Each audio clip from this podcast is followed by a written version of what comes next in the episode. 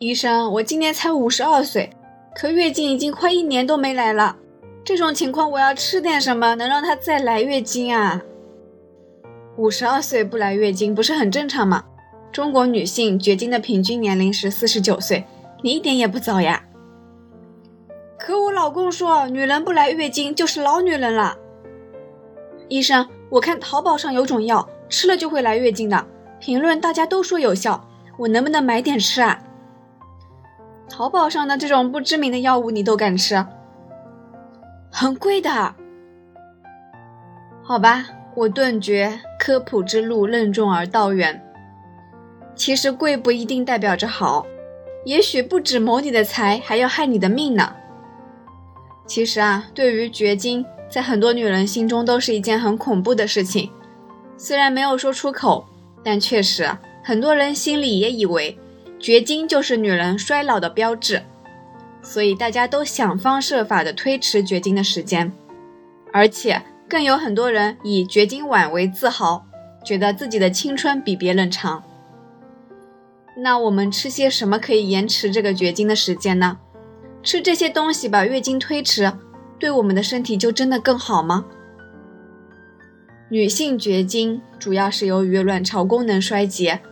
体内的雌激素水平下降，所以子宫内膜就不能再发生周期性的撤退性出血。想要延迟绝经，就需要提高体内的雌激素水平。很多号称可以延缓衰老的保健品啊，如果真的有效果，里面多少都含有一些雌激素或者类雌激素的成分。比如说什么雪蛤，也就是林蛙的卵巢，鹿胎膏。蜂王浆、高丽参等等都是含有雌激素的。除了这些保健品外，那些声称可以让你回春、一吃就会来月经的药，更是百分百的含有激素。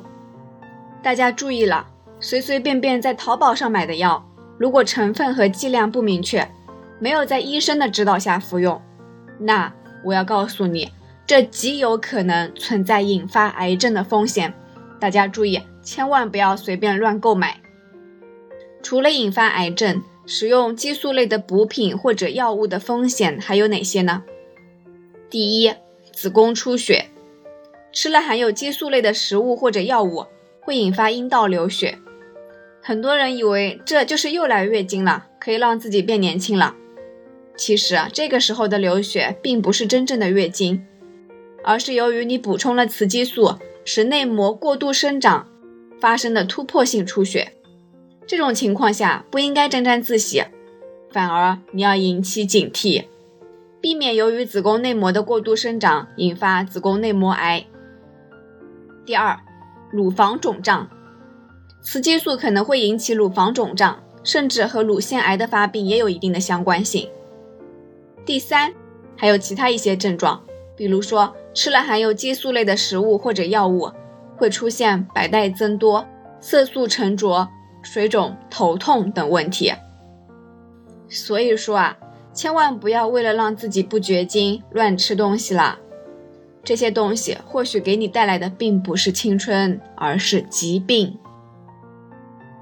那有人可能会说了，你说的这么可怕，那为什么我绝经以后，医生还让我吃激素类的药物呢？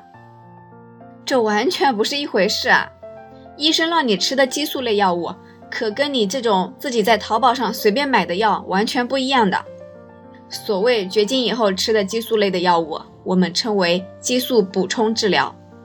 这种治疗方法主要就是针对那些有明显的更年期症状，比如说潮热、盗汗、失眠、容易激动、烦躁等等，或者呢有骨质疏松、阴道干涩、反复的泌尿生殖感染。同房困难等等，这种治疗啊，其实是为了治病，并不是所谓的青春不青春的。而且，即使是激素补充治疗，也不是每一个人都适用的。如果你有乳腺癌、血衰、肝功能受损等问题，就不适合使用。而且，像子宫肌瘤、子宫内膜异位症、子宫内膜增生。严重的高血压、糖尿病、哮喘等疾病也要慎重使用。我知道青春常驻是每一个女人都希望达到的境界，但我们也不能为了美而损害自己的健康，对不对？脸上的美只是外在的东西，心灵的美好才会让人由内而外散发迷人的光彩。最后再补充一句，我觉得现在很多女明星保养的那么好，其实并不是因为吃了什么，而是因为做了什么。也许医美才是她们保持青春靓丽的秘诀哦。说了那么多，你记住了吗？绝经了，千万不要自己随便在淘宝上买药物吃，这是重中之重。我再强调一遍。如果你的父母、长辈或者身边的人正经历绝经期，请千万把我这期节目转发给他。拜拜，我们下期见。